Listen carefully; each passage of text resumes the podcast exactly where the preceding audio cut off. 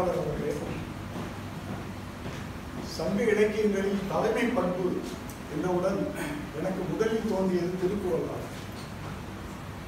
அணுவை துளைத்து எழு கடலை பூர்த்தி குறுகத் குரலிலே இல்லாததான் பொருட்பாடிலே இறை மாட்சி என்ற ஒரு அதிகாரத்தில் இருக்கின்ற பத்து பாக்களுமே முத்தான பாக்கள் நமது தலைமை பண்பை குறிக்கின்ற சத்தான பாக்கள். அவற்றில் ஒரு சில பாக்களை மட்டும் உங்களிடம் பகிர்ந்து கொள்ள ஆசைப்படுகிறேன். தூங்காமை கல்வி துணிவுடைமை இம்மூன்றும் நீங்கா நிலம் ஆழ்வதற்கு இருக்கின்றன இங்கே தூங்காமை என்பது தூங்குவதல்ல காலம் தாழ்த்தாமை. காலம் தாழ்த்தாமை கல்வியறிவு துணிவுடைமை இம்மூன்றும் தலைமை பண்புக்கு முக்கியமானவைகள் என்று அறிஞர்கள் சொல்கிறார். இன்றைய தினம் நான் தமிழ்நாட்டு மன்றத்துக்கு வரும்பொழுது பார்த்தேன். நான் மூன்று மணிக்கு வந்தேன். இங்கே இரண்டே முக்காலுக்கே வந்திருந்தார் நமது தலைவி உந்தவி நாச்சியார் குந்தவி அவர்கள். ஸோ அந்த தலைமை பண்பை திருவள்ளுவர் சொன்ன தலைமை பண்பை இன்றும் பல பேர் கடைபிடிக்கின்றார்கள் என்பதை பார்க்கும் பொழுது நம்ம மனதிற்கு மகிழ்ச்சியாக இருக்கிறார் அது மட்டுமல்ல திருக்குறள் திருவள்ளுவர் இன்னொரு இடத்திலே சொல்கிறார் தூங்காமை மட்டுமல்ல தூங்குவதும் கூட தேவைதான். தூங்குக தூங்கி சேர்வாழ தூங்கற்க தூங்காது செய்யும்படி என்கிறார் காலம் தாத்தி செய்ய வேண்டியதை காலம் தாத்தித்தான் செய்ய வேண்டும்.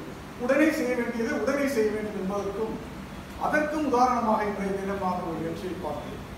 முக்கியமான உறுப்பினர்கள் எல்லாம் மூன்று மணிக்கு வரவில்லை. எனவே நம்ம தலைவியவர்கள் அதை மூன்றை காலுக்கு ஆரம்பித்துக் கொள்ளலாம் என்று ஒரு முடிவெடுத்தார். அங்கே தூங்குக தூங்கி செயற்பாட என்ற திருக்குறளின் உதாரணத்தை அங்கே பார்க்கிறேன் இப்படி தலைமை பண்புக்கு விரைவி கிடைக்கின்ற துறட்பாக்கள் எவ்வளவோ இன்னும் வேறு பல அதிகாரங்களிலும் எவ்வளவோ இருக்கின்றன.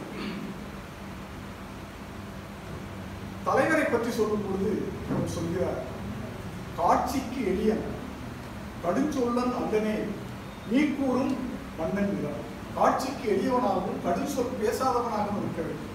அதே நேரத்தில் கடுஞ்சொல் பேச வேண்டிய நேரத்தில் பேசவும் வேண்டும் என்பதை எப்படி சொல்கிறார் என்றால் கடிதோச்சி மெல்ல எரிக வேகமா கத்துற மாதிரி காட்சி மெதுவா சொல்லுங்க கோபப்படாம நெடிதாக்கம் வேண்டுமா?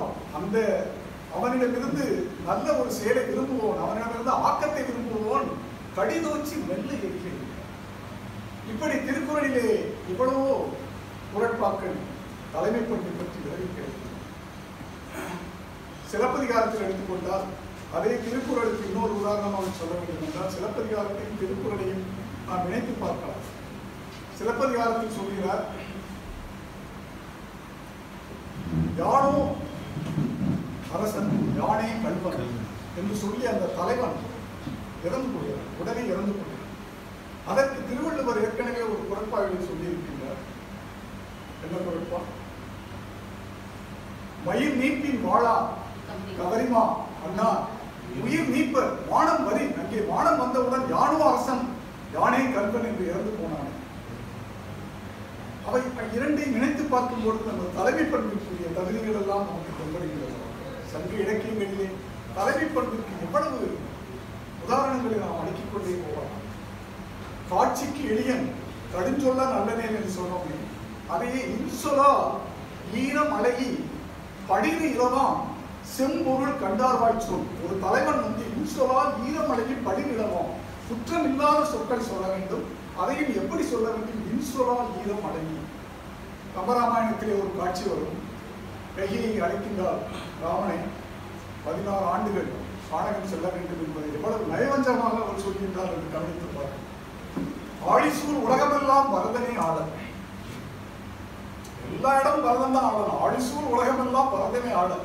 நீ போய் தாழிரும் சடைகள் தாங்கி தாங்கரும் தவமேற்கொண்டு கூலிவன் காலம் நல்கி புண்ணிய நதிகளாடி ஏழு இரண்டு ஆண்டில் வா. பதினாலுன்னு சொல்றாங்க பயந்துருவானும் ஏழு இரண்டு ஆண்டா நம்ம வீட்டில் சொல்லுவாங்க இல்லையா பொண்ணு வந்து அமாவாசைக்கு அமாவாசை அமாவாசைக்கு அமாவாசை வந்து அவ எண்ணெய் வச்சு குடிக்கிறா மருமக தீபாவளி தீபாவளி எண்ணெய் வச்சு குடிப்பாங்க இல்லையா அந்த மாதிரி ஏழு இரண்டு ஆண்டில் வாவன இயம்பினன். இயம்பினன் என்ற வார்த்தையை கவனிங்க ஆணையிட்டான் என்ற பொருள் சும்மா பையன் அப்பா வந்து பையன்கிட்ட தான் நினைச்சுக்காத. இயம்பினன் வேந்தன் என்றார். என்றார். இவ்வளவு அருமையாக சொல்கிறார். அதற்கு பதில் இன்சொலால் ஈரமலை படிகளமாம் செம்பொருள் வந்தார் கண்டார் அந்த ராமன் என்ன சொல்கிறார்? மன்னவன் பணி என்றாகி முன்பணி மறுக்கணும் அப்பா சொல்லணும் மன்னவன் சொல்லணுங்கிறது இல்லை. நீ சொன்னாலே அம்மா சொன்னாலே போயிடுவோம் மன்னவன் பணி என்றாகி முன்பணி மறுக்கணும் என் பின்னவன் பெற்ற செல்வம் அடியினேன் பெற்றதன்றோ என் பின்னவன் பெற்ற செல்வம் என் பின்னவன் வரதரெங்கும் ஒரு பொருள் வருகிறது. என் பின் அவன் பெற்ற செல்வம் அடியனேன் என்னோட செருப்பு தான் கொண்டு வைக்க போறான். அடியனேன் பெற்றதன்றோ என் பின் அவன் பெற்ற செல்வம் அரசல்ல அடியனேன் பெற்ற இந்த செருப்பு தான்.